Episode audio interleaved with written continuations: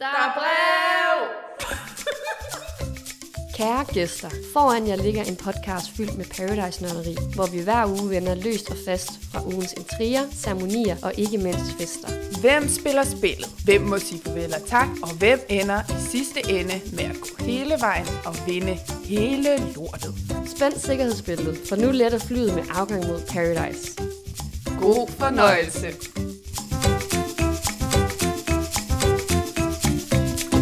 Tak, fordi du vil være med. Altså, det er så fedt. Det synes vi Jamen, virkelig. Ikke dårligt. Jo. Jamen, altså, Det er bare hyggeligt. jamen det er godt. vi har sådan gået cirkler rundt om os selv i dag og bare været sådan lidt, åh, vi skal snakke med Silas. Og det, jamen, det er så Åh. fedt. Ja. Kæmpe Det er fans. ja, jamen, jeg er også fan af jer. Jeg, jeg, hører, jeg har hørt alle episoderne. Har du hørt det nye også? Ja, det, ja, det tror jeg da. Det kom i går. Altså, det er fair nok, hvis Ja, ikke du det, har... vi har ikke forventet, at du øh, havde lyttet til det. Det er faktisk lidt pinligt, hvis jeg ikke har hørt det. Vi har heller Jeg, ikke jeg, reklameret. plejer, jeg, plejer, jeg plejer at høre det ret religiøst, men jeg, jeg, jeg ser det, når jeg ser det på jeres Instagram, at I har lagt Okay. noget op. Men øh, ej, det, er, det er virkelig fedt, du vil være med. Og vi har jo virkelig fundet alle mulige spørgsmål, vi skal stille dig. Ja. Fordi nu har vi dig, og Jeg du vil glæder snakke mig. om noget behind the scenes og noget... Ja, så du ved, vi vil gerne have alt muligt mærke. Vi, vi går meget ved de små detaljer her i podcasten. Jamen, det er fedt. Det kan jeg godt lide. Det gør jeg nemlig også selv altså. Men øhm, ja, som sagt, som vi har skrevet til dig, så vil vi gerne prøve at sådan tage lidt et, et andet take på, på det hele i forhold til, vi har jo lyttet til alt det, du har været med i, og, øh, og nu havde vi jo en snak med Oliver også, øh, og vi, på- da jeg så hørte de andre podcasts, han har været med i, så tænkte jeg, okay, vi stiller ham præcis de samme spørgsmål, som alle andre mm. også stiller ham, ikke? Og det var bare sådan lidt, åh, vi vil jo gerne have et eller andet andet at få at vide, ikke? Så, ja. Så derfor så prøver vi sådan at, ja, vi stille dig nogle lidt, måske lidt mere random spørgsmål. Vi har Det synes jeg er fedt. og selvfølgelig så også, altså måske det her take med at lære dig bedre at kende, sådan uden for Paradise måske, sådan hvem du egentlig er som person. Øhm, og i den forbindelse, så har vi øh, faktisk nogle, jamen man kan godt kalde det sådan venindebog-spørgsmål, blå bog-spørgsmål. Ja. øh, sådan, der var sådan helt opridser, kort og præcis, hvem du er. Øhm, skal vi ikke bare starte med det? Jo, jeg tænker, og det er sådan, vi starter helt basic ud, så der er slet ikke noget, hvor du skal bruge for meget øh, energi på at tænke. Så vi starter stille og roligt ud. Øh, så de, det første spørgsmål er, nu skal jeg lige se min skærm herover, men øh, det er sådan, hvor gammel er du? Jeg er lige blevet 21. Ja, tillykke. Yes. Ja, tillykke med det. Ah. Mega fedt. Øh, hvor kommer du fra? Jeg er vokset op i Karlslunde, øh, en by sådan lidt syd for København. Øhm, men lige nu bor jeg i Valby. Har du nogle søskende? Jeg har fire brødre, faktisk. Hold da op. Er det store brødre, eller sådan? Har, jeg har tre storebrødre og en lillebror. Okay. Så vi er en, øh, en masse drenge, men Ja. ja. vi har det sådan meget, meget dejligt sammen. Ej, hvor fedt. Nå, Ja. så du er sådan en dejlig midterbarn. Øh, ja, Ja. og vi er meget forskellige. Altså Ja. det er sådan, min ældste bror er revisor, og så ham under ham, han er murer og sådan bodybuilder-typen. Ja. Øh, og så er der mig, med alt det jeg er, og min lillebror Ja. han er elektriker, og ja, så vi er meget forskellige. Ja, så en stor blandet landhandel. Det er da fedt. Ja. ja. Øh, Silas, bor du egentlig for dig selv, eller? Ja, jeg bor alene. Jeg, øh, jeg har min egen uh, toværelseslejlighed. Hvad laver du til dagligt? Åh oh ja, hvad laver jeg til daglig? Jeg laver, hvad laver jeg ikke til daglig? Øhm, på en daglig basis, der studerer jeg øh, latin, eller filologi hedder det med et fancy ord, men jeg er latin ude på Københavns Universitet. Og så underviser jeg også i latin hos øh, henholdsvis Mentor Danmark og på et gymnasium øh, som undervisningsassistent, øh, underviser også i spansk. Og øh, derudover, som mit sådan mere faste job, det er, at jeg er kirkesanger øh, i en kirke her i Valby. Så øh, ja, det har jeg også lige været over i dag. Det er jo Ja. søndag. Ja, det er jo Ja, det. det kunne vi se, skal jo at du har været på tur. Og ja, jeg har også, ja, og så har jeg så lige været på korturné med mit kor, mit andet kor, der hedder Lille Muko, øh, som er sådan et øh, klassisk kammerkor. Så det er uafhængigt af mit kirkejob faktisk. Øhm, men jeg har virkelig været på turné i Jylland, og jeg har aldrig brugt så lang, jeg har aldrig brugt så lang tid i Jylland før, tror jeg. Øhm, men det var faktisk rigtig hyggeligt. Vi er jo skuffet over, at du ikke kom øh, nordpå op til Aalborg. I kunne da godt lide at Ja. her omkring. Jeg ved det godt, det vil blive en anden gang. Det. Vi holder op på det. Øh, som I nok har set på min Instagram, så danser jeg også. Øhm, så laver jeg sådan en hel masse forskellige ting, og, øh, og bare har det, har det nice. Så har vi også sådan en, har du nogle hobbyer? Uh, dem har I nok alle sammen fået. Det er, jeg laver en, det, det er nok det, jeg laver. Det er at danse og synge og, og være sammen med mine venner. Det er også en god hobby. Planter, jeg har planter. Det er, min, Ja. det er nok min hobby derudover. Jeg elsker planter. Jeg har sådan 25 planter i mit hjem, og de er mine børn. Mm. Jamen, jeg så godt, du havde smidt noget op med, at en af dine planter var kommet til Ja. skade. Den, er, den lever faktisk stadig. Jeg, sat, Ja. jeg har sat den i valg, og den lever. Så vi krydser godt. fingre. Jeg, jeg har allerede et opfølgende spørgsmål i den forbindelse. Hvem passede dine planter, da du så var på Paradise? Det gjorde min veninde, øh, som, øh, som jeg kender fra Karlslund. Hun, øh, hun bor nemlig stadig hjemme hos mine, sine forældre, men arbejder i København, så hun flyttede bare ind hos mig, mens jeg var væk. Øh, og så havde vi bare en aftale om, at, øh, at vi vidste ikke rigtigt, hvornår jeg kom hjem, men så snart jeg kom hjem, så flyttede hun ud. Så det var meget, det var meget praktisk. Øh, hun klarede det til UG, jeg var meget stolt af hende. Jamen, det var godt. Det var godt. Så hun kan godt bruges en anden gang, hvis der ja. skal passes noget. Ej, perfekt. Blandt sitter. Ja. Plantesitter, ja. øhm, så har vi også et spørgsmål med, hvad din største drøm er lige nu. Fordi vi ved godt, at drømme ændrer sig. Men lige nu her, hvad er det så, du drømmer om? Lige nu drømmer jeg nok om at kunne sådan performe Mm. rigtig meget. Øhm, jeg har jo sådan en, lidt en drøm om at blive drag queen.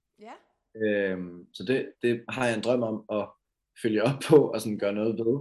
Og, øh, og ja, og det fede ved, sådan, ved drag, det er, at man kan lave alt muligt forskelligt. Altså, Mm. netop fordi jeg laver så mange forskellige ting, så synes jeg bare, det er et oplagt måde at performe på forskellige måder. Altså, jeg- man kan lave danseshows, man kan synge live, man kan lip-synke, man kan lave comedy, man, kan- altså du ved, alting plus, og man kan se det godt ud. Og det er altså noget, jeg går meget op i at, at gøre. Ja, øhm, så ja, jeg tror, jeg tror min drøm er at sådan gøre lidt mere ved øh, performance-delen af mit liv. Okay, spændende. Jamen det er faktisk øh, et skide godt svar, fordi det er sådan en god segue over til øh, et spørgsmål, som jeg lidt havde, fordi at noget af det, jeg også synes er så fedt ved dig, og som er en stor del af dig, det der tror jeg ikke, der er nogen, der er tvivl om, men det er hele det her med dit image, og den her sådan, det feminine, du dyrker meget. Mm. Mm. Altså, øhm, og der var jeg bare sådan interesseret i, hvordan det egentlig var kommet til dig, altså eller hvornår det ligesom kom, og hvorfor det, øh, ja. altså det har, ja, ja, altså det har altid været en del af mig. Øhm, virkelig, altså helt siden jeg var, altså jeg har set sådan nogle hjemmevideoer fra da jeg var 6 år og sådan noget, hvor at jeg, jeg er, ja, jeg er meget feminin anlagt på mange punkter, og meget sådan, meget sådan melodramatisk nogle gange, og især som lille. Det var sådan, der var en video af mig, hvor jeg sad og sang der sagde til månen, Ja. og så var, så var der nogle af min familie, der sang med, og så sagde nej, stop, jeg synger. jeg var sådan, nå, okay, så det var allerede der, det startede.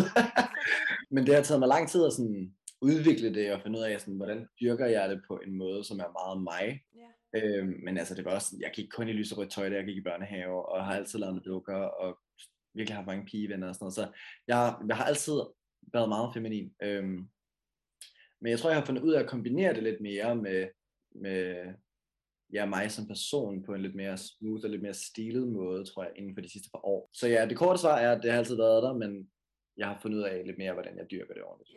Det virker jo også sådan helt naturligt, at det er jo, det er jo sådan, du er, og sådan noget. Det er jo, det er jo så inspirerende at, at sådan se dig på skærmen, og hvordan du jo bare hviler i dig selv og sådan noget. Altså, jeg synes virkelig, det er sådan Ja, mega vi, fedt. vi har jo lige snakket om, at altså, vi glemmer lidt, at du var lige, lige fyldt 21, ikke? Altså, og vi, vi glemmer så lidt, at du kun er 21 nogle Ja. ja. gange, fordi du hviler så meget af dig selv, måske meget mere end for eksempel jeg selv gør. Ja. Ja. Altså, det, det er helt, virkelig ja. respekt for Det er det. super Ja, inspirerende. Men jeg, jeg tror også, når man, øh, når man stikker sådan, når man stikker ud, Mm. så bliver man lidt mere tvunget til at, ja, på, den- på den ene side blive moden lidt hurtigere, men også til at øhm, finde ud af, hvem man er lidt hurtigere, fordi at folk stiller så mange kritiske spørgsmål, og så kommer man også selv til at stille en masse spørgsmål om, hvem er man egentlig, og hvad har man egentlig lyst til, og hvad for nogle værdier har man egentlig, fordi at man bliver hele tiden konfronteret med, at du er der lidt, du er der lidt anderledes, sådan, hvad sker der, hvem er du, agtig. Øhm, hvor det tror jeg sådan, folk, som ikke stikker så meget ud, de bliver ikke mødt af de spørgsmål så meget, fordi de flyder ligesom bare med strømmen, og så behøver de ikke at tage stilling. Øh, så jeg tror, det er derfor, at, at jeg lidt hurtigere nok har fundet ud af, hvem jeg er, frem for øh, i forhold til andre mennesker på min egen alder, og folk, der er ældre end mig. Ja. Jamen, så har vi nogle spørgsmål, der er sådan lidt mere Paradise-relateret. Øhm, hvad var dit forhold selv til Paradise, øh, før du meldte dig til? Mit forhold til Paradise, det var før. Øhm, altså, jeg så det, da jeg var yngre. Øh, jeg kan huske min første sæson, jeg så det var sæson 9, den der med Malene og Anna Du og ham den gamle, og Stolle og Nikolas, alle dem der, den spidse-sæson. Altså, jeg har lige Øh. set den igen på det der mediestream, jeg nævnte i... Ja, jeg er faktisk virkelig glad for, at I, I, I nævnte det der, fordi jeg skal også tage se den. Jeg har, jeg har sådan en legende jo, fordi jeg er ligesom ude. Men ja, dengang, så var jeg sådan, åh, oh, fuck, det er fedt. Og så så jeg et par sæsoner efter det, og sådan, men så begyndte jeg bare at kede mig øh, ved at se det, fordi jeg var sådan, gud, hvad er de her mennesker uintelligente at høre på. Øhm, og sådan, jeg blev irriteret af det der med, at de skabte drama for dramaets skyld. øhm, så jeg faldt lidt af. Men så, øhm, men ja, så da jeg så det der øh, casting call, de lavede, hvor jeg så meldte mig til, obviously, øhm, så var jeg sådan, "Ah, what the hell, let's just do it, se hvor det ender.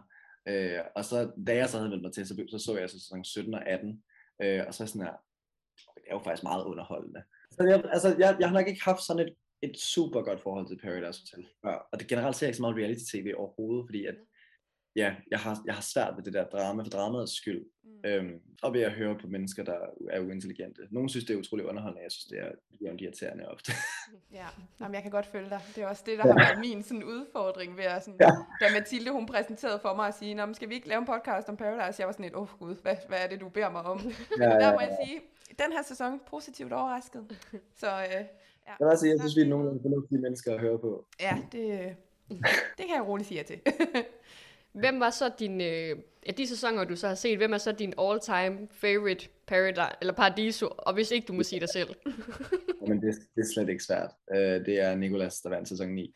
Ej, jeg er så glad for, at du siger det, han er også Og min. han, han, er, han er simpelthen ufejlbarlig i den måde, han spillede på. Og jeg kan ikke, altså det, uden pisse, jeg sagde til alle, alle jeg fortalte, at jeg skulle være med, jeg var sådan her, jeg spiller ligesom Nicolas. Jeg gør alt, hvad jeg kan for at leve op til det navn, som er Nicolas fra sæson 9. uh, Nicolas prøve, Butler, øh, tror jeg faktisk, han hedder. Ja, Nicolas Butler. Kan du prøve at forklare Dorte, hvordan hans spillestil var? Fordi Dorte har jo ikke set Nej, den sæson. nej. Jamen, øh, nu skal du høre Dorte.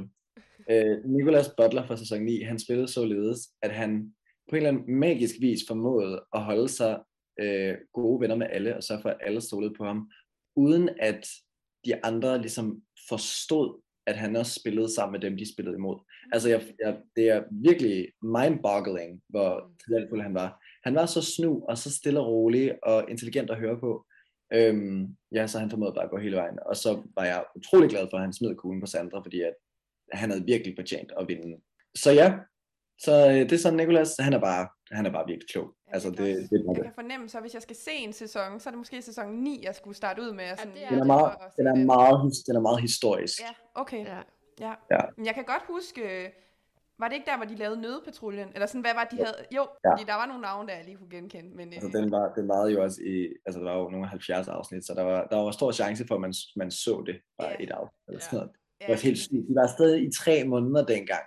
Det Altså, hvis man var der fra start til slut. Mm. Altså, fuck man, deres hjerne må være smeltet. Bare den, bare den tid, nu kan jeg jo selvfølgelig ikke sige, hvor langt jeg var, men, men Mhm. den tid, jeg har været derinde nu, der var jeg allerede sådan der, wow, det er Ja. hårdt, det er, man. Ja. Jeg blev virkelig mentalt drænet. Øhm, jeg ved ikke, om vi fik spurgt om det, men hvorfor var det egentlig i første omgang, du meldte dig til Paradise?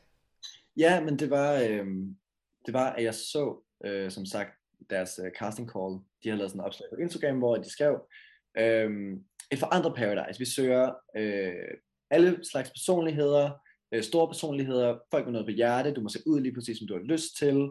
Øh, ja, så det var, jeg kunne bare mærke, at sådan, det talte bare til mig, øh, at det virkede som om, at de, de søgte nogle ja, lidt anderledes typer. Øh, og så, øh, og, så, og så jokede jeg sådan lidt med mine veninder om det, og var sådan, ej, kunne det ikke være grineren, og bare melde sig til at se, hvor langt man kunne komme i castingen. Øhm, og så tage stilling til, om man ville gøre det, hvis man fik et ja senere. Og så var jeg sådan, jo, fuck it, sådan en YOLO moment, der bare være sådan, nu sender jeg sgu en video. Øh, også fordi jeg, jeg har sådan en frygt for ind i hamsterhjulet. Mm. Øhm, så jeg var sådan, og jeg har også, og i de sidste mange år, vil jeg nærmest sige, der har jeg sådan gået og været sindssygt misundelig på folk, der var sådan kendte ansigter og sådan influencer og sådan noget. Jeg er sådan der, jeg føler, jeg har så meget at give til verden, og, sådan, og der er kun mine 800 følgere, der ser det. Øhm, og det, det, det lyder meget overfladisk, men, men jeg har bare en eller anden, sådan, et eller andet behov for at vise, hvem jeg er til mange mennesker, fordi jeg synes, jeg er fucking fed. øhm, så jeg, og, og jeg var sådan, nu gider jeg ikke at gå og være misundelig mere, nu bliver jeg nødt til at gøre et eller andet ved det, hvis jeg har sådan et stort, stort problem med, at andre får succes på punkter, som jeg også vil have succes. Ja. Øhm, jeg tænker, det er en god måde at gøre det på, og få et eventyr. Jeg elsker at gøre sådan spontane ting, og der er ikke noget, der er mere spontant end at bo på Paradise, fordi man går i seng og ved ikke, hvad man står op til. Ja.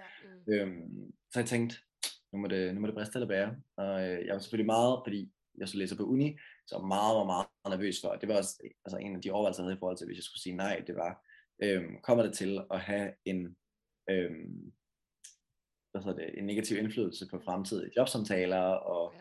CV, og sådan, hvis jeg skulle have jobs og sådan noget. Men jeg var sådan, fuck it, altså det, det føles rigtigt, og så må jeg tage konsekvensen, når den er der.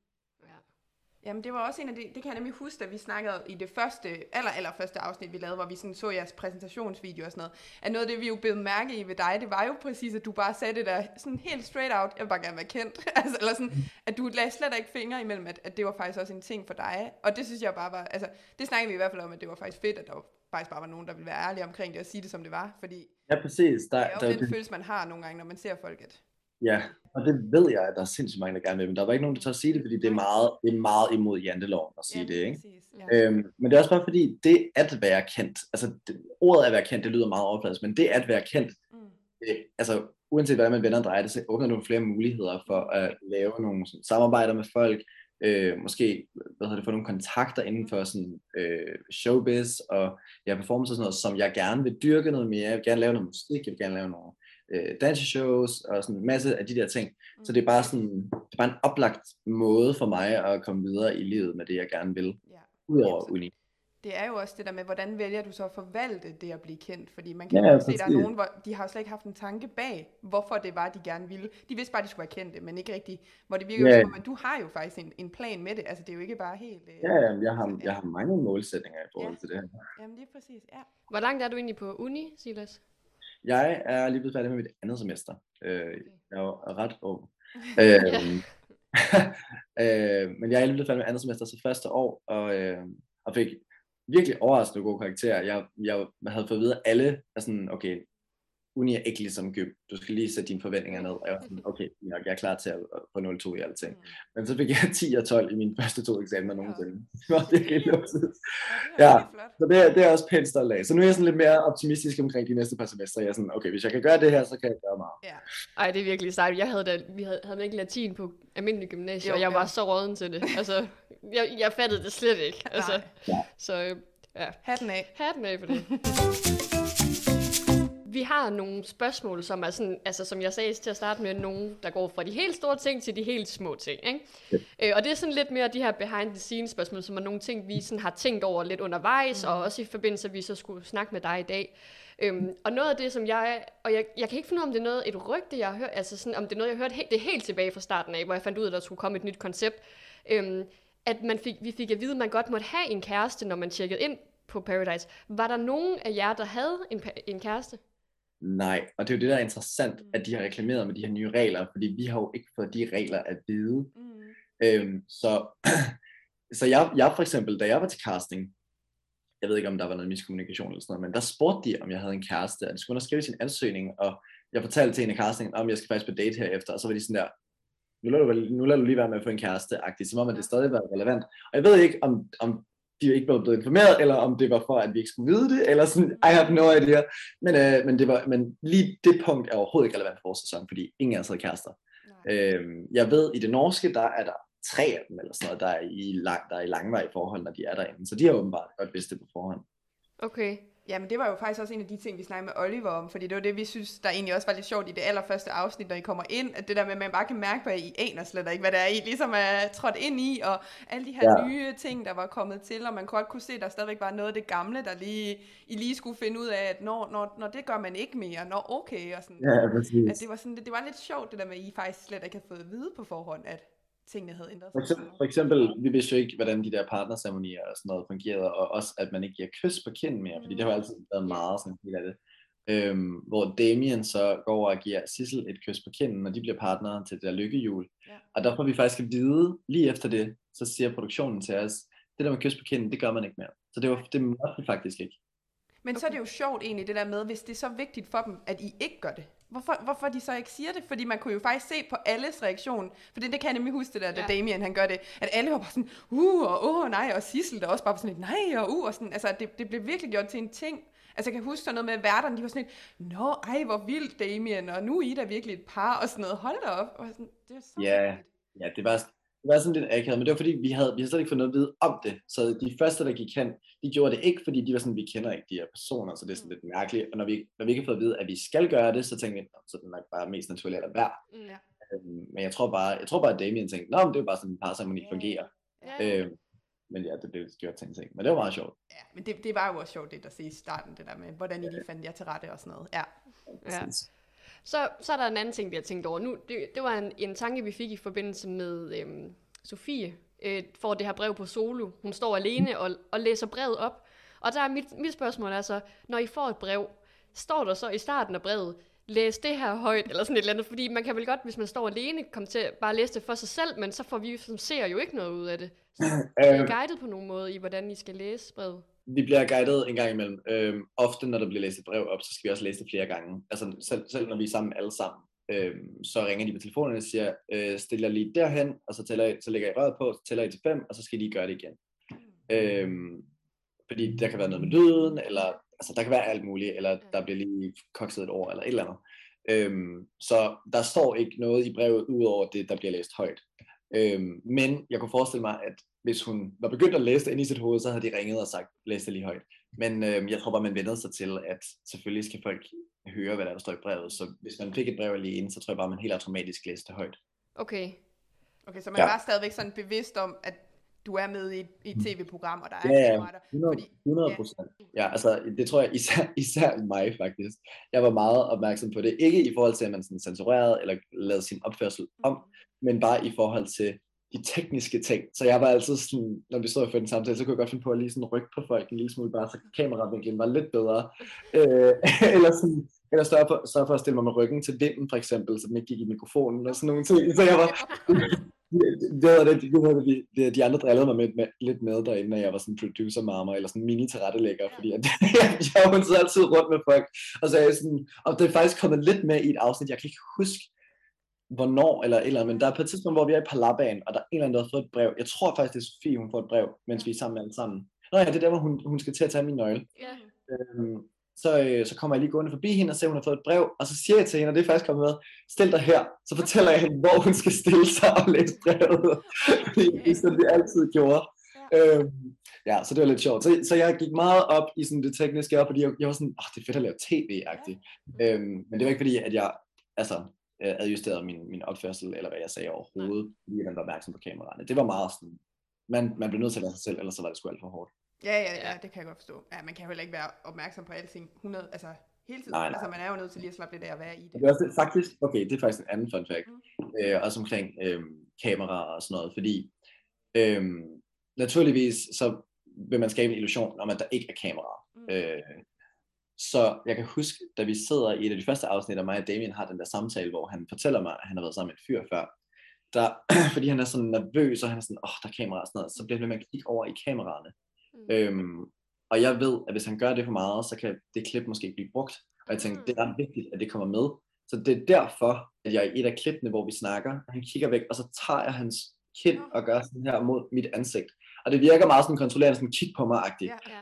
Men det, det er seriøst bare for at stoppe ham for at kigge ind i kameraerne. Okay, Jamen, det var en god ting, du lige fik med der, så, så ved vi det. Total lige- overskud ja. også i sådan, i sådan en samtale der. Ja. Hvordan var det ellers sådan med kameraerne? Glemt, det lyder ikke til, at du glemte dem rigtigt, men stadigvæk godt kunne abstrahere fra dem. Ja, jamen, al- altså, og det er det, fordi jeg var, jeg vil sige sådan, jeg, jeg var ligeglad med, at de var der i forhold til, at vi blev optaget. Mm. Men jeg vil bare gerne sådan, jeg vil bare gerne arbejde sammen med produktionen, Mm. så de ikke skulle sådan er ret på os for meget, eller også fordi det var nederne, men man skulle tage to, ting to gange, så jeg prøvede også bare at forhindre det ved at gøre tingene godt nok første gang. Og det var også, jeg, jeg gættede altid, øh, hver gang de ringede på telefonen, så, kunne, så regnede jeg altid ud, hvad det var, der var galt med situationen, og så sagde jeg sådan, på vej hen til, til telefonen, så var jeg sådan, "Åh, Louise, jeg tror, du skal rette din, øh, din sender, tog jeg telefonen, og så siger de bare sådan, du har ret. altså, det lyder jo til, at hvis øh, alt andet går galt, ikke, så tror jeg også, du kunne have en fremtid som øh, inden for produktion, af tv-produktion. Altså, Jeg håber, jeg gad virkelig godt at prøve at være tilrettelægger eller assistent på sådan en produktion. Jeg synes virkelig, virkelig, det var sjovt. Hvordan har de skaffet den der havfruhale til Louise? For jeg var sådan lidt, har hun haft den med hjemmefra, eller har der været en runner ude og skaffe den, eller ved du Er noget I, om det? over, er I overrasket over, at Louise selvfølgelig havde den med hjemmefra? Jamen, det? vi havde tænkt tanken, men jeg var alligevel sådan, vildt hun har taget en havfruhale med, altså. Altså, selvfølgelig havde hun det. Altså, jeg var på ingen måde overrasket. Altså, hun havde de sindssygeste outfits med, så jeg var sådan, nå ja, selvfølgelig har hun en havfruhale med. Det er den mest Louise-agtige nogensinde. Men det var bare sådan, hun har bare tænkt, der kommer helt sikkert et tidspunkt, hvor jeg skal have den hale på, og så... Øh, Ja, 100 procent. Ja. Så man kan næsten godt forestille sig, at de har bygget talen op omkring, at hun nu endelig så mulighed for, nu kunne hun bruge halen. Så hvordan får vi det ligesom passet ind i den her performance, vi har? Jamen, Jeg skal ikke kunne sige det, men det kunne men, øh, måske sagtens tænkes. shit, det er genialt. Ej, okay, ah, men jeg elsker Louise mere og mere. Altså, hun er, åh, oh, hun er genial. Godt. ja, men jeg er enig, jeg synes, jeg synes også, deres performance var virkelig god. Øhm, og jeg, jeg, jeg troede virkelig, altså virkelig, virkelig 100%, at enten Katrine eller Louise, eller mig og Christian ville komme i finalen til, til øh, personligheds, øh, hvad hedder det, konkurrencen der. Men øh, ja, de var nogle suckers for at høre deres navne i performancen. Ja. Man vandt heller ikke penge, fordi jeg var sådan, en af grundene til, at jeg virkelig gerne ville vinde, det var også bare fordi de mange andre sæsoner af Paradise Hotel, der har, der har det været den lille øh, pengepræmie, det har været Ja. 10.000, man vandt den, så er jeg sådan, åh oh, fuck, jeg vil gerne vinde de penge der. Mm. Øh, men så da hun ikke vandt dem, så er jeg sådan, nå, okay, så er det faktisk fint. Så er det bare, vinder ja, titlen. og en magt. Man får Og en ret vigtig Ja. magt, men den kom jo mig til gode alligevel, så det, Ja. det hele gik alligevel. Det Det er jo det.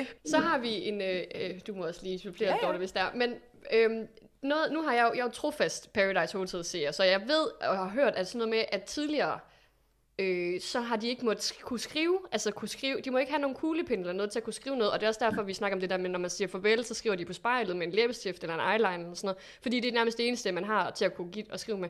Mm. Mit spørgsmål er, Mathias skriver to breve, altså et til Sejr og et til Christian. Hvor har han den kuglepind fra? Det har han fra, da vi lavede vores performances i øh, personlighedskonkurrencen. Fordi der havde vi fået øh, papir og øh, kuglepen, fordi de tog nemlig al, alle skrive, skriveredskaber, Ja. øh, inden, inden vi kom ind på Paradise. Netop fordi man må ikke skrive beskeder til hinanden og sådan noget. Øhm, men, øhm, men ja, så fik vi de der skriveredskaber, og så tog de dem ikke rigtig tilbage, så vi havde faktisk kuglepinden basically øh, altså, resten af tiden derinde. Okay. Øhm, men jeg tror bare, vi havde fået at vide, at vi skulle ikke skrive beskeder til hinanden, og sådan, som, som man læste ind i sig selv. Men jeg tror også, at sådan nogle her, de var okay, for some reason. Altså hvis, hvis de ikke havde været tilladt, jeg ret sikker på, at Mathias også har sådan spurgt produktionen, eller du ved, hvis jeg havde læst ind i sit hoved, så havde de bare ringet og bedt ham om at, at læse det højt. Så Mm. der var ikke, altså der var ikke nogen ben i det, men, øhm, men det var, vi fik det der kuglepinde øh, i forbindelse med, at vi skulle tage notater og forberede os til den her konkurrence. Så det er derfor, vi fik dem. Og så var de sådan, nå, så bruger de dem på en sød måde, og det er okay. Ja, ja. ja, og det var, jo, det var jo rigtig godt tv også. Altså, det, Ja, mega godt. Det var sådan, noget. det sagde du. Ja. Jo, så har vi sådan et med omkring relationerne, fordi vi kan jo se, at du er ret populær derinde, når du bliver ofte, ofte valgt som øh, partner, øh, hvis de skal, er de nye og sådan noget. Men hvem var egentlig sådan din bedste ven eller veninde inde på hotellet? Louise, uden sammenligning. Mm. Vi, øh, det er kun en brøkdel af det, der kommer med, men vi havde simpelthen den sindssygeste connection. Altså, vi kunne bare kigge på hinanden, og det startede allerede på dag to, og det har de nærmest ikke med. Men på, fra dag to, der, øh, der skulle bare kigge på hinanden, og så var vi fladergrin. Og vi kunne græde sammen, og vi kunne grine sammen, og vi fortalte hende alt. Vi var de eneste to, som fortalte al, alting ufiltreret. Mm. Øh, også selvom vi nogle gange ikke var enige. Øh, fordi vi var sådan der, vi skal bare spille sammen. Øh, og man kan ikke klare sig herinde. Øh, det var det, der gik galt for Mathias, fordi at han, han ligesom løg over for alle. Han havde Ja. ikke en, som han fortalte alting. Ikke engang sejr Mm. fortalte han hele sandheden til, altid. Fordi han, han, han prøvede at lave en Nicolas, men fejlede. Mm. Øhm, og øh, så ja, så mig og Louise var bare hinandens confidant. Øhm, så ja, vi havde, altså vi havde, det, det, det, det er svært at beskrive vores relation derinde, også fordi at den, den blomstrede så hurtigt, det er jo fuldstændig latterligt. Øhm, men, øhm, men det er bare sådan, det, det kan ske derinde, øhm, og vi havde meget samme mindset omkring masse ting, og vi var begge to virkelig, virkelig gode til at lyve, fandt vi ud af. Mm. Øhm, Men Så vidste, ja. du, øh, vidste du, hvem hun var før? Fordi hun er jo Ja. øh, søster til Mathias Hjort og har været Ja, noget influencer en- lidt ja. inden. Ja. Jeg anede ikke, hvem hun var. Altså, jeg vidste, jeg vidste, jeg vidste godt, hvem Mathias Hjort var. Øh, Jeg har set sæson 17, øh, hvor han øh, var med for anden gang. Men, øh, men jeg anede ikke, hvem, hvem, hvem hun var. Men altså, så snart jeg så den der Hjort på hånden, så kunne jeg sagtens se, at de var søskende, fordi at de Jamen, det er ikke sådan, meget hun- hinanden. Ja, og de snakker også næsten ens. Altså sådan, Meget. men det er ikke sådan, hun er annonceret. Altså det er ikke sådan, hun sagde, at de, I kom til at snakke om det inde på. Altså, Øh, jo, jo, altså der var, øhm, jeg tror der var en, der spurgte ind til hendes tatovering, Mm. øh, og så var hun sådan, når jeg hedder Hjort til efternavn, og så, ja, Mathias Hjort, åh, oh, det er søsteren, okay. Så ja, hun sagde det, og, og, og det blev også nævnt nogle gange. Krabbe, for eksempel, han snakkede ikke om andet, altså det var det eneste samtaleemne, han kunne have sammen med Louise. Øh, det var øh, hans holdninger til hendes bror. Det var okay. problem. Krabbe var sådan, han fandt sådan en, et samtaleemne, som han føler kunne binde ham sammen med, nogle, med hver person, og så snakkede han ikke, ikke om andet. For eksempel med mig, så, øh, jeg ved ikke, hans opfattelse af homoseksualitet er måske lidt spøjs, men han tænkte i hvert fald, at det eneste, som vi kunne snakke om, det er, hvor, øh, at vi skulle have sex, og at øh, han synes, jeg var mega lækker, og at øh, vi bare skulle lave alt muligt øh, frækt. Og han mente det jo ikke, men han Mm. følte bare, at det var den eneste måde, han kunne kommunikere, Kommunikere med mig på. Ja. Og det var utrolig ned- nedværdigende og sådan Ja. utrolig irriterende. Så meget hurtigt, så skar jeg fuldstændig krabbe ud af hele min tilværelse derinde. Ja. Ja. Også selvom det nok ikke var det klogeste spilmæssigt, men uh, han endte heldigvis med at ryge hurtigt. Ej, det virker, altså, ja, altså, det virker også til Krabbe, han havde det lidt svært med sådan helt at, at komme ordentligt ind i spillet, og så også det der med, jeg tror også noget af det, vi havde snakket om, øh, det, jeg tror også, det er også fra hans introvideo, hvor han jo snakker om det her med, at han jo også gerne bare vil være venner med folk, og han er der for Han vil festen, gerne fest, ja. og alle de her ting, hvor man også tænker, at, at det er jo sødt nok, eller sådan, det er jo fint, at man gerne vil være venner med folk, men det er jo ikke det, det handler om. Altså, det handler jo om, at du skal ind og spille et spil. Det er jo også det, vi jo rigtig gerne vil se, når, når der bliver spillet noget spil, og man er taktisk. Og det, det kunne man godt savne lidt, så ja. Men Men en det, stor del af spillet var jo også at blive venner med folk. Det var jo 80% Mm. af det, der på en Jo, jo. men det er jo øhm, stadigvæk den der men- taktiske aspekt i det. Altså, at, Ja, ja. Og, men han var jo ikke engang, altså han var jo ikke god til at få relationer med folk. Mm, Så øh, der var ikke noget af det, der fungerede for ham. Nej. Så, øh, nej. Oh, ja. Jamen, jeg er enig, men jeg synes stadig, det var lidt barsk måde, han røg ud på, fordi det var sådan, han troede jo virkelig på Titania, ikke? Og så jeg kunne bare se på ham, hvor Ja. skuffet han blev. Det skar Mm. sgu lidt i hjertet. Men, Ja. ja. men du har ret. 100. Det, Men han var der. slet ikke, jeg kunne slet ikke have medlidenhed i det øjeblik, fordi at jeg var så lettet. Ja, Ja, ja. det kunne vi godt se, at Ja. øh, du havde lidt tankerne på noget andet der. Det, øh, Men det er jo også, når I er inde i det, I ved jo det hele, og hvad, hvordan det er med stemningen og alt det. Jeg tænker også meget, at det er det samme omkring alt det med Oliver, og altså, at der har været meget der. Men når vi sidder og ser det, vi ser jo bare det der, når det bliver koblet Ja, ja, sammen, og hvor det er jo helt på spidsen, og man sidder og tænker, åh gud, og hvad sker der? Og, ja, Det blev også Så- meget mere spændende der i starten med Oliver, end det Mm. egentlig var. Fordi det var en meget 9 mod 1 situation. Ja. Øhm, men det er jo selvfølgelig sjovt at se på. Mm, Øhm, så der har de gjort det meget mere spændende. Og de får det også på en eller anden mærkelig måde vist som om, at jeg på få tidspunkter re- reelt har en interesse i at spille sammen med Oliver, hvilket Mm. ikke var tilfældet. nej, Så der er nogle af klippene, som de har sat i omvendt rækkefølge i forhold til, hvem, man, hvem jeg snakker med, for eksempel, Okay. øh, i forhold til at uddele stole og sådan noget. Så der er mange ting, øh, men de vil selvfølgelig gerne lave et mere interessant ja. program, og det kan jeg fuldt forstå, og det er ikke mig, der røver ud, så jeg skal ikke brokke mig. Jeg har også hørt fra de tidligere sæsoner, der har været, at nogle gange så siger man, så, så dem der kommer hjem, de siger, man ser slet ikke, hvor gode venner jeg var med den her person, eller at den her relation slet ikke kommer frem. Er der nogle relationer derinde, som du er ked af, der ikke bliver, bliver vist noget mere? Jeg var lidt ked af øh, i, starten, at min, øh, min virkelig gode relation til øh, Sissel ikke blev vist, men så snart vi blev partner, så blev den virkelig vist meget, Mm. og så altså det var så meget, at mig og Sissel faktisk øh, sådan har, har brugt det til lidt at finde hinanden igen herhjemme, fordi vi var også gledet lidt fra hinanden. Men så kom vi lidt begge to i tanke om, hvor fedt vi egentlig havde det sammen derinde. Nu snakker vi meget mere. Vi, vi går også live for eksempel Mhm. senere i dag sammen. Og sådan, ja. Ja. Så det, det er ret fedt, at, Ja. at det kan sådan bringe, bringe os sammen igen. Øhm, men jeg vil faktisk sige på mange punkter, at den her er Paradise jo lidt omvendt af Paradise Hotel på, den, på det punkt. Fordi nu viser de jo, at vi er bedre venner, mm, end vi nok var. Mm. Øhm, hvorfor var det omvendt? Så det er faktisk lidt interessant, øhm, fordi ofte så var det jo en, vi havde en pisse, pisse god relation personligt, og ligesom på overfladen, men hvor at hvis man så tog alle vores synk med, så var der en masse øh, ting om, at vi ligesom spiller mod hinanden, og sådan nogle ting, øh, som selvfølgelig også på nogle punkter går ud over det personlige. Det er svært at holde det helt adskilt altid. mm, Øhm, altså det er bare meget interessant, at, det, at vi bliver klippet mere højskoleagtige og Ja. mere søde mod hinanden, end vi faktisk var. Men det er jo, det er jo den retning, de gerne vil gå. Men det var også det, vi snakkede om efter den der komplimentsaften og sådan noget, hvor vi jo, man kunne virkelig, ja, Ja. åh, oh, Silas, altså, men det var jo der, hvor vi virkelig kunne mærke, åh, oh, der er noget herinde i os, der begynder sådan, ja, man sidder nemlig og tænker, åh oh, gud, hvad foregår der, og sådan, men, men hvor vi jo snakkede om det der med, at man er nogle gange bare nødt til at køre alting sådan helt ud på spidsen, helt derud, hvor, Ja. ja. hvor det virkelig giver en eller anden altså, reaktion i kroppen. Fordi det starter nogle samtaler, nogle snakke. Vi begyndte at snakke om, jamen, hvorfor er det, vi reagerer, som vi reagerer på det her? Hvad er det? Hvorfor, hvorfor kan vi ikke værdsætte, at, der, at det er det positive, der er i fokus? Så, så man, kan, men man kan virkelig godt se, det er det, de har øh, fokuseret på. Og lige præcis den der uge, der, der var det virkelig, der var det virkelig voldsomt. Det, Det var, det var rigtig voldsomt, men så er vi så gået fra, altså så er man virkelig gået fra den ene yderlighed til den anden, hvor at, at, øh, at Mathias så rører ud i ugen ja. efter, og det er jo, det er jo vidderligt de mest dramatiske episoder, vi har haft. Ja. Så jeg synes, at det, det er meget fedt, at, at der kan være begge dele, jeg er meget glad for, at det er med. Men jeg tror, altså, jeg tror også, vi når ud til flere mennesker, end, end vi måske går og, og, og tror umiddelbart mm. med de her meget søde øh, ting, der, der bliver sagt og sker hele tiden. Øhm, at vise folk, at, øh, at man er ikke sej, bare fordi man snakker dårligt om folk. Man kan Ja, også være præcis. sej, fordi man, hvis man støtter hinanden og sådan noget. Mm. Ja, ja. Øhm, jeg er meget enig i, at det, at det ofte bliver lidt for meget. Men Ja. Det er, hvad det er. Jeg er bare glad for at være med. Ja, Men man ja. bliver vel også reddet lidt... Altså, jeg kunne godt forestille mig, hvis jeg kom ind et sted og skulle være så lang tid, så ville der være nogen, jeg ikke ville kunne særlig godt med. Så det, det vil jo altid være nogen, man kan bedre med end andre.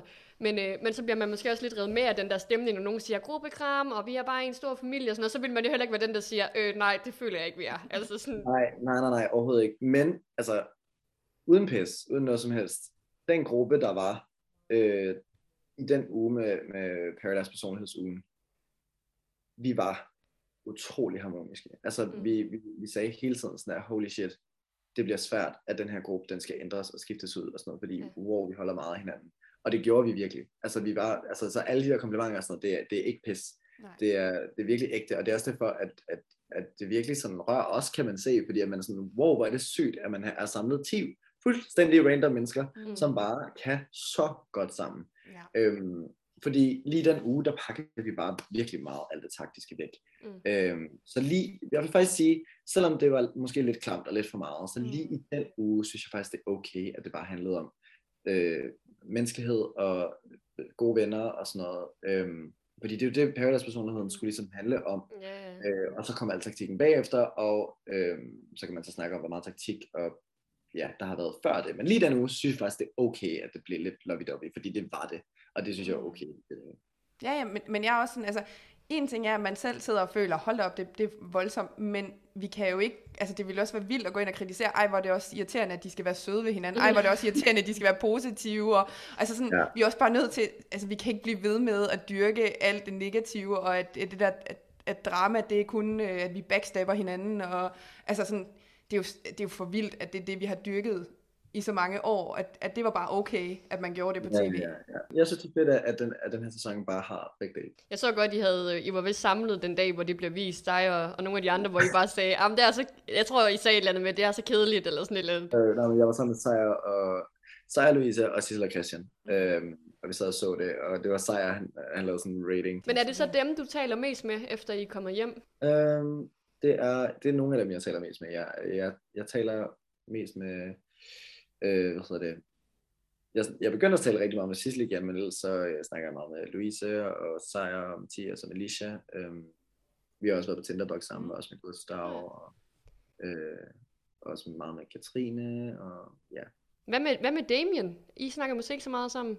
Øh, nej, ikke så meget. Vi, er, altså, vi har en fin relation. Mm. Øh, men, øh, men nej, der, der er ikke rigtig noget. Jeg har, også, jeg har mistet meget interessen for ham her de sidste par uger. Øh, jeg ved ikke. Altså, så, jeg var også klar over derinde, at herude i det virkelige liv, der havde jeg aldrig brugt så meget tid. Det tror jeg faktisk også, jeg har sagt. Ja, ja, det siger du også derinde. Mm. Ja, præcis. Jeg havde aldrig brugt så meget tid på ham herude, øh, fordi der havde jeg haft bedre og andre muligheder Mm. øh, muligheder, som vidste, hvem de var. Øh, men derinde, så ja, jeg, blev, jeg var nok lidt obsessed, og det er lidt sådan øh, at se på nogle gange. Fordi han er jo virkelig irriterende derinde. Mm. Og jeg er altid enig i, når I siger, fordi jeg kan ikke huske, hvad det er. Har, du har et indet had til Damien. Ej, Og- og... had er et stort ord, vil jeg Nej, sige. nej, nej, nej. Men, men du kan ikke lide ham på Paradise. Nej. Og når jeg ser det, Mm. altså når jeg ser Paradise, så er jeg sådan der, wow, hvor er han irriterende. altså, jeg, jeg er virkelig enig. Ja, det, er. Ej, og det er også rigtig hårdt, fordi jeg holder, jeg holder Ja. af ham som person. Ja. Øhm, men den måde, han, han var på mm. derinde, og de ting, han siger, og den, ej, puha. Ja, hvis jeg havde vidst alt det Ja. derinde, så havde altså, det er også derfor, det er lidt svært at se på nogle gange, jeg er så obsessed med ham, fordi jeg er sådan Ja. der, gud, hvor er det egentlig pinligt, Men jeg, det er vel også, det er vel også det sådan, at når jeg er derinde, så ser jeg jo kun hele oplevelsen fra jeres, altså selvfølgelig, man kan jo Ja. ikke gøre det andet, så du ser jo kun, oplever det, du har oplevet. Så når du kommer Ja, hjem, så ser du så alle de andres oplevelser også, som jo ikke, så ser man nogle sider Mm. af folk, man måske ikke lige vidste og sådan noget. Ja. Nej, altså, lige det giver jo god mening, altså. Ja, og så synes jeg jo bare, det er vildt, at han får lov til at bare suse igennem det hele, uden at der er nogen af jer, der bare siger, øh, hey Damien, så... Det, Men det er det, der er så vildt, fordi Ja. efter jeg set det, så er jeg sådan hvorfor, hvorfor holdt vi så meget? Altså sådan, ja. hvad foregik der? Men, men det gjorde vi virkelig. Altså, der Mm. var sådan en, der var sådan en konsensus om, at Damien var bare Damien, og vi, kunne- og vi elskede ham rigtig mm. højt. Øhm, på trods af, at han var underlig. Jeg tror bare, det var det. Vi synes ikke, at han var et dårligt menneske, eller at han var sådan u- uvåren, eller sådan. Mm. Vi var bare sådan, han er bare lidt spøjs, Mm. øhm, men har et godt hjerte. Ja, ja. Så vi holdt, vi holdt virkelig meget af ham alle sammen. Jeg tror, det, at det er derfor, han, det er derfor, han bliver ved med at klare sig. Ja. Men det er også det, der er så svært, når vi så sidder og snakker om det, fordi også kvæg, hvad vi lige har snakket om det her med, at man skal ikke gå og bagtale hinanden, og alle de der ting, og prøve at være søde og rare og respektfulde og sådan noget. Men det er jo det der med, når vi så ser nogle ting på tv, jeg vil så gerne sådan, han er helt sikkert et virkelig godt menneske, det er jeg slet ikke i tvivl om. Altså det, men det er bare så svært nogle gange at sådan lige, lige trække sig lidt tilbage og lige sige, okay, nå, men det er sikkert helt i orden, at han øh, siger de der ting, og det er sikkert helt i orden, at han gør det der. Sådan, altså, det, Nej, nej, det er det overhovedet ikke. Jeg har en Ja. kæmpe douchebag så meget derinde. altså, og det, var- Ja. jeg, jeg skrev til sidst, der er sådan en episode, hvor jeg, at han uh, siger, at hun skal stoppe med at flytte med Ja. Christine, basically. Så skrev jeg senere, sådan her, hvordan, hvordan formåede du ikke at give ham en lussing? Altså Ja. sådan, jeg var blevet stiktosset. Men igen, det bliver jeg også nødt til at opretholde en god relation med Damien. Altså Ja, ja. sådan, man, man bliver hele tiden nødt til at være mildere, end man har lyst til at være. Mm. Fordi man kan ikke have et åbent skænderi. Nej. Nej, nej, det, det er rigtigt nok. det, det kan man ikke. Så skyder man sig selv i foden, så har man en, man ikke kan stå bag. Ja. Jamen, det De eneste, der faktisk var sådan lidt åbenlyse om at spille mod hinanden, det var mig og Gustav. Det var de Mm. mm. eneste, som undervejs, det kan man faktisk godt se der, hvor, Mm. i det afsnit, hvor Mathias ud. Vi snakker, vi snakker sammen og siger sådan, vi spiller ikke nødvendigvis sammen, men vi kan blive enige på den her front om, at vi behandler Mathias ud. Ja. Mm. Har du så lyst til at fortælle, hvem du så måske snakker mindst med, efter du kommer hjem? øh, det er meget nemt. Jeg snakker allermindst med Oliver Krabbe. Det er, de er sikkert totalt øh, flinke mennesker, men øh, det er bare ikke min type mennesker. Jeg, ja, jeg nyder ikke at være sammen med dem, og så er der ikke nogen grund til at gøre det. Jeg ved, der er noget med, at i gamle, de gamle Paradise Hotel, så måtte man jo ikke rigtig snakke om private ting. Altså, sådan, det, man skulle helst snakke om noget, der var inden for hotellet. Man må ikke sidde og snakke om noget derhjemme. Det virker så godt nok lidt som om, at det får I lidt mere øh, rammer, flere rammer til at gøre nu. Øh, men har, blev, opdagede du nogensinde, at du blev ringet op så nede fra produktionen og sagt, det der, det skal jeg så ikke lige snakke om her? Eller? Nej. Øh, altså, jo. Jo, vi fik, vi fik besked på, at det må vi ikke snakke om og sådan noget, men det er, hvis det er... Åh, det var sådan lidt en hårfin grænse, fordi der var, der var nogle... Vi må gerne snakke om oplevelser og relationer og sådan noget derhjemme, men det skulle være i lidt generelle termer. Øh, og vi måtte ikke nævne navne, for eksempel. Øh, så hvis vi snakker om en ekskæreste, der behandlede os dårligt og sådan noget. Det, det gjorde jeg jo for eksempel i min tale der. Mm. Øhm, og der, der må, så længe jeg ikke nævner han, hans navn, så er det fint. Øhm, og vi måtte for eksempel heller ikke snakke om corona, fordi at det eksisterede ikke inde på Paradise, selvom der var en pandemi, der kørte på højtryk okay. rundt om os øh, på det tidspunkt. Øhm, fordi man skulle ligesom skabe sådan en der illusion af Paradise og Paradise, uafhængigt af resten af verden. Ikke? Øhm, og det kan jeg sagtens forstå. Så der var, der var nogle ting, som vi ikke måtte snakke om. Øhm, men, men jo, vi måtte gerne snakke om vores liv derhjemme, og hvad vi lavede, og det gjorde vi også i alle de der speed dating. Hver gang der kom en ind, så gjorde vi det bare til, til tradition, at vi lavede speed. Øhm, og der sagde man altid, Nå, hvad laver man derhjemme, og øh, man kunne også sagtens snakke om sin familie og sådan noget. Der er også på et tidspunkt, hvor mig og Katrine snakker om vores familie, øhm, fordi de har begge to en mor, øh, som, som er syg, så det bondede de også lidt over, og noget, Ja. så, øh, så det kunne man godt snakke om. Så er der noget omkring partnerceremonien. Øhm, når I nu skal vælge, øh, skal I så oplyse til produktionen, hvem I vælger? Ja, altså, dem, det der, man. altså ikke dem, der har stolen, men dem, som du går hen til. Ja, skal du, ja, det skal ja. du sige. Det skal man, ja. Øh, I timerne op til øh, en partnerceremoni, der er øh, alle dem med stole, de er isoleret et sted sammen. Øh, de må snakke sammen om sådan øh, ligegyldige ting, så længe det ikke er... Det, det hedder at blive holdt. Mm. Øhm, så er der en deltageransvarlig til stede, der bliver ikke optaget.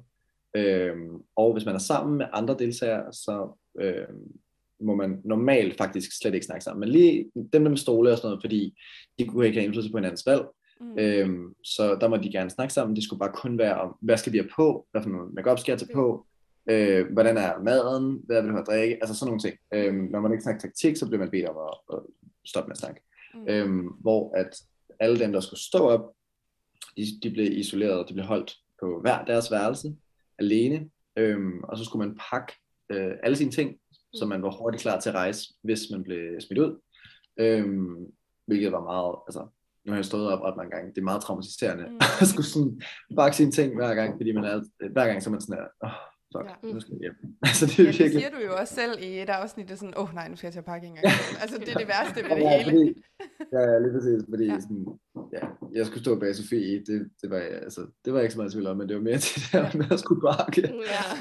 ja, så skal man være der på timer, og ofte så er det der, man lige får sådan en lur eller et eller andet. Men, mm. Så næverne kan godt sidde højt op, ikke? men hvis man kan prøve, så er, det, så er det der, man har den bedste chance for at lige slappe af. Mm. Øh, ja, så imens man bliver holdt øh, nede på værelserne, alle dem, der står op, så kommer der så en tilrettelægger ind og øh, gør det, der hedder at tage vores valg. Mm. Øhm, okay. Så det betyder bare, at vi fortæller dem, hvor vi stiller os, øh, og så det valg ligesom låst. Så der kan man ikke lave det om på øh, ceremonipladsen. Øh. Men, men dem, der så sidder ned, de, kan vel ikke, de skal vel ikke sige noget? De, de kan vel først Nej. tage beslutningen ud fra det, der sker? De ved jo ikke. Ja, ja. ja. det er også det. Der er, de fleste beslutninger bliver taget af en tilrettelægger. Øh, for eksempel også til personlighedskonkurrencen. Hvem vi ville afgive vores kuglestemme til øh, af Mathias og Sissel det er også, da de blev valgt til øh, finalisterne, så pauser man ligesom ceremonien, og så skal man så enkeltvis øh, over til en tilrettelægger og give, afgive valg, fordi så kan de okay. bestemme en rækkefølge, som er mest spændende. Ja. Øhm, af hvem der, øh, der afgiver stemmer i hvilken rækkefølge. I den forbindelse, så kan jeg lige stille det spørgsmål, mm. som vi også snakker om i det nye afsnit. Jeg fattede ikke, hvorfor Christian han skulle stille sig hen til Sissel så tidligt, for det plejer jo at være sådan, alle stoler taget, og så skal ja. du, så, så nu skal han tage et valg, men han vælger som nummer tre, så det vil sige, du er jo egentlig sikker, du ved jo, nå, men jeg er sikker nu, jeg, jeg skal bare stille mig derhen. Og, øh, og det er også lidt interessant, øh, hvorfor de har valgt det, men jeg tror, altså jeg tror bare, at de vil prøve at gøre noget anderledes og se, mm. hvordan det fungerede. Øh, og sådan, øh, og måske skabe en eller illusion om, at oh, nu kan det være, der er to, to steder, eller du er mm. et eller andet den du mm. øhm, jeg, jeg ved ikke, om de gjorde det. det, det jeg, synes også, det, jeg synes heller ikke, det fungerede særlig godt. Øh. Nej, jeg tror, det var dig, Dorte. Du snakker om, at så kunne det være, at vi som ser stadigvæk var i den illusion, at han gør det bare, fordi han ikke har noget sted at stå, og han, gør det, han vil gerne op mod sin bedste ven, og alt det der, han sådan siger, øh, at, sådan, at vi måske kører med på den jo, og så er det så, det, det viser sig noget andet. Det er det er det er bare mig, der sidder og ødelægger illusionen. Sorry. Vi elsker at ødelægge illusioner her. jo, der var faktisk, og det er også bare sådan en lille tanke, jeg kom også i, i kvæg nu, det der, at dig og Sissel lige skal til at sende live og sådan noget. Jeg har bare sådan tænkt, er det noget, I egentlig selv bare er blevet enige om? For der er jo mange af jer, øh, der er med i den her sæson, så sender I lige live sammen, og er det noget, I, I sådan... Altså det der med at bruge jeres sociale medier ja. rigtig meget? Ja, det er bare, øh, altså det er jo os, der gerne vil noget med det, øh, og ligesom skaber sådan en platform på sociale medier vi går op i det og, og prøver at... Også, fordi altså, vi kender vores publikum, vi ved godt, at, uh, at de gerne vil høre om Paradise, og gerne vil høre om ting, som jeg sidder og fortæller jer nu, for eksempel. Ja. Mm. Øhm, og sådan, det synes folk er pisse spændende, fordi det ved vi fra de tidligere sæsoner selv. Altså, mm. jeg, jeg, går da, jeg er da mere interesseret i de posts, som handler om Paradise, inden på mm. tidligere Paradises øh, hvad det, feeds og sådan noget. Ja. Altså, det, det er vores natur, det er derfor, man følger dem, og så, så det, man er mest interesseret i. Ja. Mm. Selvfølgelig også, hvem de er derudover, men... Øh, så vi prøver bare, og ja, så går vi live en gang imellem, svare på folk spørgsmål og laver spørgerunder, og, og ja. Så, Men det er, øhm, ikke, det er ikke noget, som produktionen sådan har sagt, og det vil være rigtig fedt, hvis I brugte jeres sociale medier nej, til at markedsføre programmer. Nej, okay. ikke. Altså, der, ja, der er noget med, at vi faktisk er forpligtet til at have en Instagram-profil og yeah. øh, poste omkring for eksempel premieren, øh, at den kommer ud og sådan ting. Så der, der er nogle ting, som er obligatoriske, men altså, vi gør det alle sammen ja.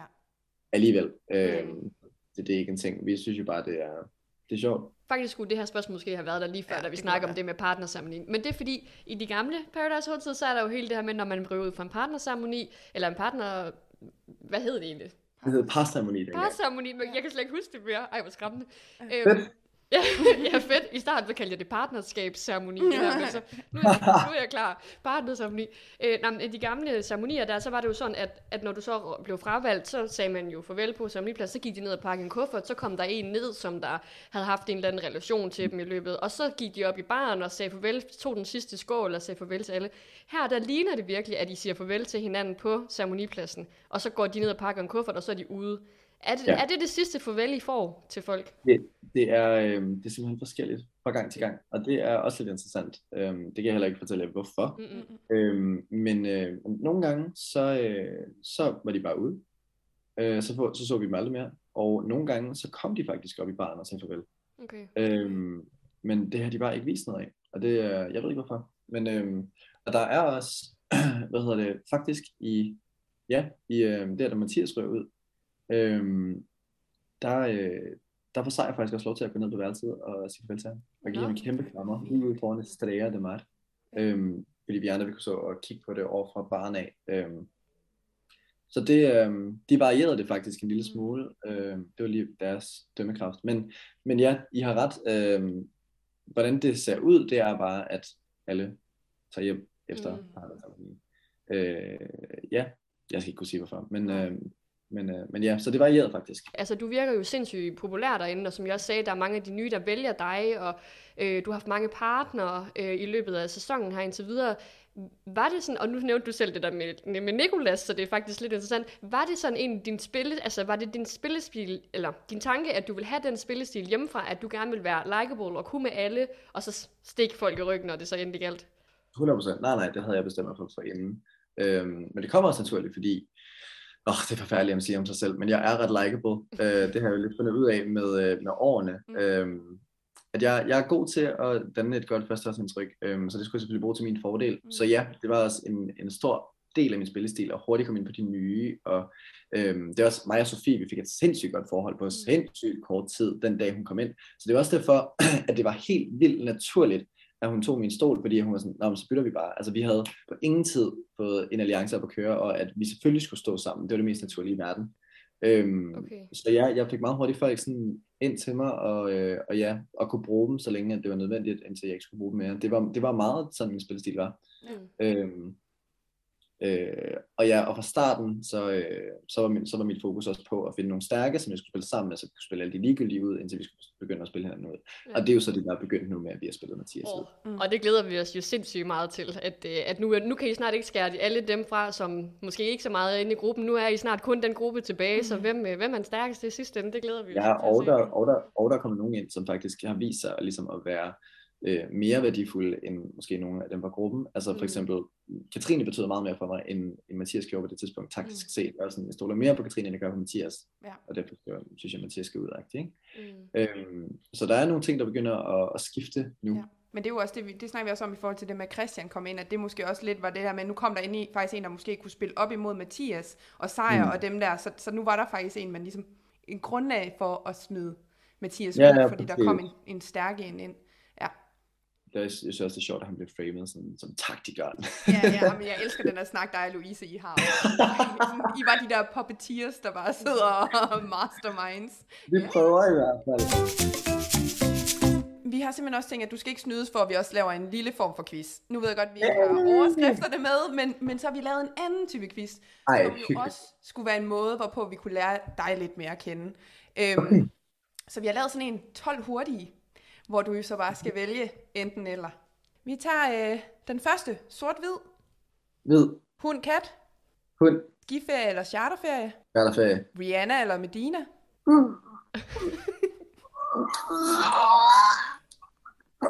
Rihanna. Olivia eller Emil, Olivia. kor eller dans, Dans. Det er okay, det er okay det. det nye Paradise eller det gamle Paradise, Mm. Det nye Paradise. øl eller drinks, Drinks. privatfest eller byen, Privatfest. film eller serie, Serie. Pandoras eller partners, partnerceremoni, Partnerceremoni. kendt eller rig,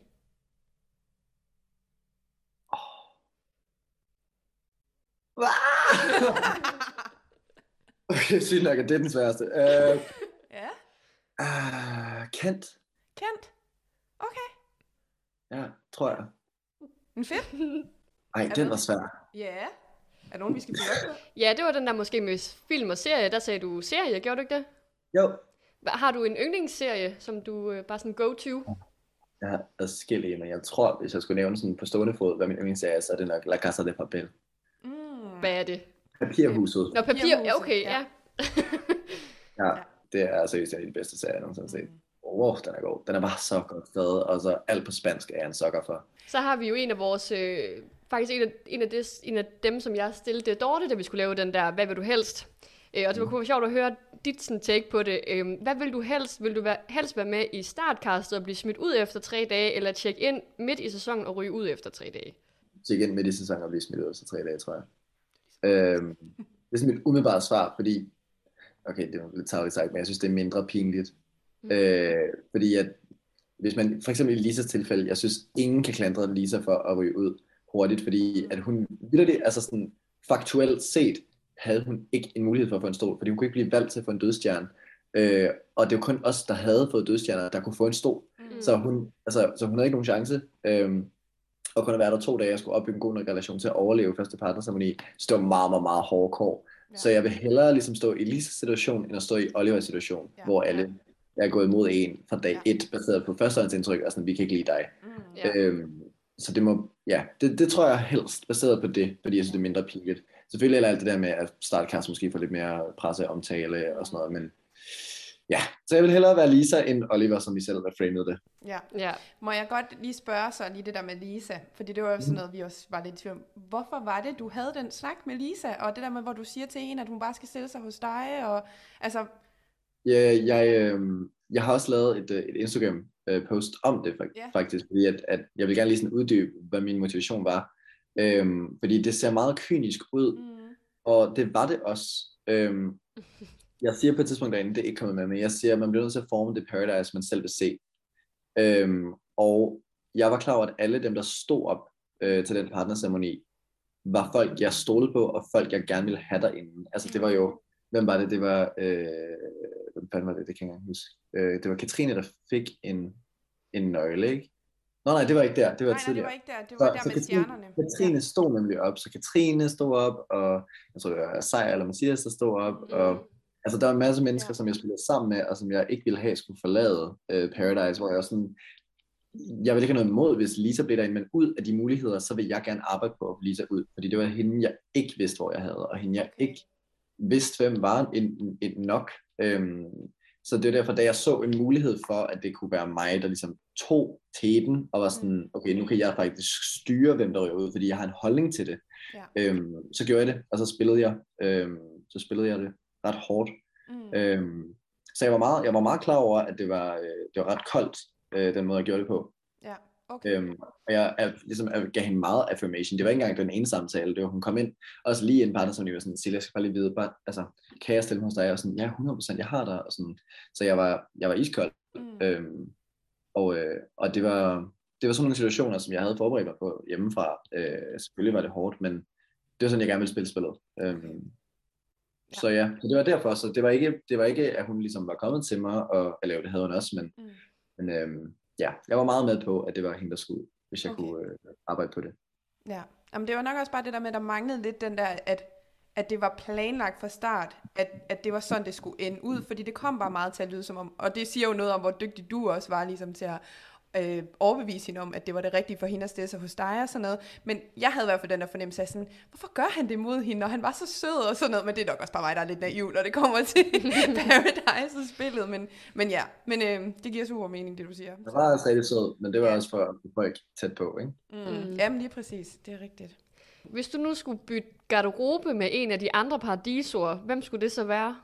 Skal det være folk, der er derinde nu? Altså, du tænker på, om det var nogle af dem, der kom- måske kommer ind senere? Mm-hmm. Øh, det må man vel godt, må det ikke det? Lad os lige tage dem. Okay, Hvis det er nogle af dem, der er der nu, hvem, hvem kunne du så gøre det? Så kan vi altid se bagefter, hvad... Så skulle det være Louise, Og hvorfor? Ja. fordi hun er lige så, hvis ikke mere, ekstravagant, end jeg selv er. Du så Øh, halen. Altså, Og altså, hende, de jakkesæt, hun har med, med sådan nogle kæmpe lange ærmer, Ja. Ja. og og hendes smykker, og jamen, Ja. altså, Det var også, nu så man jo hende. også lige uh, sejr i hendes... Jeg går ud fra, at han også blev proppet ned i hendes paljetdragt der, eller øh, glitterdragt. Ja. Det så virkelig øh, sindssygt. ja, det står der lige i uh, traileren der. Ja. ja det er... Hvad så, hvis du skulle, vælge- hvis der skulle vælge mellem alle, en af dem, der også kommer ind senere? Vi har jo Ja. set præsentationsvideoerne, så vi, det er vel ikke Ja, hemmeligt, ja, hvem der kommer ind, kan man sige. Nej, nej. Øhm, så er det 100% Anders. Altså, han har den vildeste stil. ja. Øh, altså, han har virkelig, virkelig, virkelig, virkelig noget fedt tøj. Ja. Oh, ja, virkelig. Så helt klart Anders. Okay. Ham glæder vi os også til at komme ind. Jeg troede ikke, der gik så lang tid, før han kom ind, men øh, vi vil snart... Øh, er vi egentlig ikke snart halvvejs, eller vi er over halvvejs nu? Det kan er, ikke. vi, er, vi er lige over halvvejs. Vi er et afsnit over halvvejs eller sådan noget. Er de paradisoer så i jeres, eller din sæson, hvem tror du så, der vil kunne klare sig bedst i, i det gamle koncept på Paradise Hotel? Oh ja, det er også et godt spørgsmål. Øhm, jeg tror, jeg tror, at Sissel havde øh, klaret sig rigtig godt ved gamle også. Øhm, altså hun klarer det jo også rigtig godt nu. Mm. Men, øh, men jeg tror, fordi hun er meget, hun er utrolig, altså hun er meget konventionelt attraktiv. Det er der, altså det er der mange af os, der er, men, men jeg tror, at Sissel havde klaret sig rigtig, rigtig, rigtig godt, og jeg tror også, Christian havde, havde klaret sig virkelig, virkelig godt på det gamle. Øhm, Ja. Fordi de er ja, meget sådan karismatiske og meget sådan stereotypisk attraktive mennesker. Øhm, ikke, ikke, overhovedet ikke noget dårligt om det, fordi de er meget, meget, meget smukke, det er slet ikke det. Mm. Øhm, ja, så det er nok de to. Men man skal vel også Mm. næsten, altså, ja, altså den sæson, I er, I med nu, det er der med, at man skal både være, altså, have udseende med sig måske, men man skal også kunne danne de her relationer. Altså som, hvor ja. at det gamle Paradise måske i første omgang handler om det her med udseendet, fordi det er jo den måde, man næsten kommer Ja, det var nærmest noget med relationer. Ja. øhm, også at i det gamle, der behøvede man jo kun reelt at have en, en, en meget god connection til det modsatte køn. Det var i hvert fald det vigtigste. Øhm, hvor her så er det lidt dobbelt op på, øh, på relationer, man skal have helt styr på. Selvfølgelig var der også en masse afstemninger og sådan noget i det gamle, så man kunne ikke helt øh, gøre sig fjender med alle det samme køn. Men stadig, der er lidt, der er lidt mere vægt på det i den her. Men øh, ja, mit umiddelbare svar er nok, er nok de to. Hvor mange penge har du sko for? Hvor mange penge bruger du generelt på sko?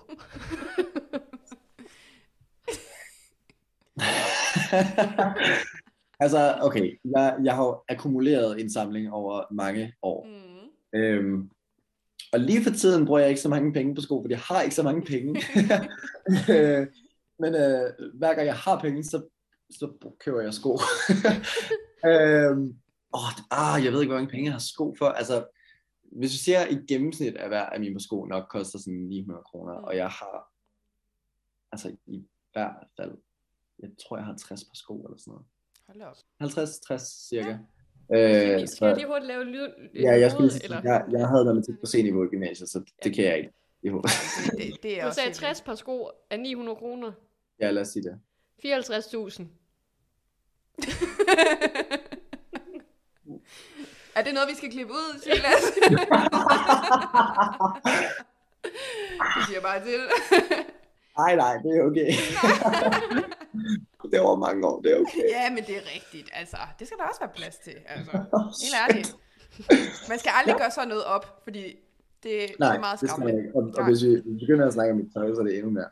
Jamen det, jamen, det tør vi slet ikke begive os ud i. Så. Det, igen, det tager vi næste gang. Så har vi lige et, et sidste spørgsmål her, inden vi runder af. Vi jo, sidder jo i Aalborg, og jeg er fra Aalborg, Dorte er flyttet til Aalborg. Mhm. Hvad er dit eget forhold til, til Aalborg? Har du været her før? Det var et sødt spørgsmål. øh, jeg har aldrig været i Aalborg. Har du ikke engang været i gaden, Silas? Jo, Fredegade. Nå ja, det er den der øh, kendte en. Øh, var det ikke den, hvor der kom kæmpe udbrud af corona på et tidspunkt? Der er corona er- alle vejen. Altså, Ja. Nu skal men, du ikke. øh, men nej, jeg har, simpelthen- jeg har aldrig været på Jomfru Anegade, og jeg har aldrig været i Aalborg. Det, men altså, det må jeg jo lave op. Det er jo klart. komme afsted. Altså, øh, vi skal nok øh, introducere dig til gaden, hvis det skal være. Det er noteret, det skal jeg ja, huske. det er godt. Nå, skal vi til at runde af? Ja, det vi, vi, jeg. Silas, det har simpelthen været så rart at snakke med dig. Altså Mm. helt vildt, og vi synes virkelig, du kommer med en masse guldkorn. Er der noget, du sådan her på falderæbet har brug for at komme ud med, som du sagde der tidligere, at det var rart lige at komme ud med tingene. Er der noget, du sådan tænker, vi ikke er kommet ind på? Åh, oh, ja, hvad skulle det være? Øhm, nej, altså, jeg ved ikke, jeg har gået været sådan lidt gnotten over, at der er rigtig meget af, af taktikovervejelserne, som ikke er kommet med i sådan, mm. de første mange afsnit. Øhm, Men jeg tror lidt, jeg er kommet over det. øhm, men altså ja, jeg, jeg tror bare, at, øh, at mig og og Louise meget hurtigt fik styr på tropperne helt fra starten, og ja, nej, selvfølgelig, jeg vil ikke sidde og sige, at, at vi styrede spillet, men, men vi var bare ret godt stillet fra starten, mm. og øh, vi var gode til at få folk til at, at gøre det, som vi håbede, der skete. Um, Så ja, indtil videre er jeg bare rigtig stolt af det, vi udrettet. Det er nok, mm. bare, det er nok bare sådan, jeg vil formulere det. Um, ja. Vi glæder os i hvert fald til at følge med i, hvad der, hvad der sker det næste stykke tid. Øhm, yes. vi, altså jeg sagde det, da vi snakkede forleden, at jeg, tænkte, jeg troede faktisk, at jeg tænker lige nu, så, så synes jeg, at Louise er favoritten til at vinde. Og det er nok på grund af, at hun ikke har været så meget far som dig. Øh, mm. Eller har været udsat så mange gange som dig. Og så ser jeg også, at jeg tænker, du også er en rigtig god kandidat til at stå der. Øh, og hvis nu vi får en finale, hvor I står sammen, så er det jo lidt, sk- lidt spændende at se, hvad der så sker. Ja. Og om, altså, om, om kuglen, det ved jeg godt, du ikke må sige, men det der med, om kuglen overhovedet skal smides, og, men der er der nogle reklamer, hvor Emil står med kuglen og sådan noget. Så, ja, det, det må jeg gerne sige. Nå, øhm, det? Vi ved alle sammen, øh, os i castet, vi ved alle sammen, at øh, finale-konceptet øh, og øh, troskabstesten stadig er en ting. Okay. okay. Og den, øh, den fungerer på, øh, på samme måde, som ja. den har gjort. Men øh, så kommer vi jo til at stå i et kæmpe dilemma, hvis dig og Louise kommer til at stå ja. sammen der. Fordi så ved jeg jo nærmest ikke, hvem jeg håber på. Det er fandme eller... i orden. Ja. Ja, vi må ja. vente og se. Ja. Øhm, hvor skal vi, lige her til sidst, hvor skal man sådan følge med, hvis man gerne vil følge dig, og hvad du går og laver, alle de ting, du har gang i? Ja, altså min, uh, min Instagram er helt klart det, som, uh, det der poster alt. Uh, den hedder Silas, uh, husk at stave Z-I-L-A-S, og så underscore M-G. Så, og det, det er sådan det vigtigste. Lad være med at gå ind og spørge om venner på Facebook. Jeg kommer ikke til at acceptere det, er, det er der rigtig mange, der har gjort, og jeg er sådan, ja. det er ikke sådan, det fungerer. Du, jeg ved ikke, om du er, det er fint nok, at du følger mig, men uh, så jeg ja. beklager til alle dem, der har, har anmeldt mig på Facebook, der jeg kommer altså ikke til at acceptere jer. Det, uh, men I er velkommen til at følge med på Instagram, det nyder jeg rigtig meget, jeg holder meget af mine fans, og uh, de er, jeg er for dagligt får jeg lange smøre om, hvor meget jeg har ændret folks liv, og mm. hvor meget de holder med mig, og hvor sød og empatisk de synes, jeg er. Og, sådan noget. og det, altså, jeg bliver lige rørt hver gang. Det er helt vildt overvældende. Så jeg tusind tak for, for alting. Og også for jer, ja, for alle jeres sødre i løbet af alle episoderne. Lige fra starten var jeg jo øh, stjerne i første episode, yeah. tror jeg.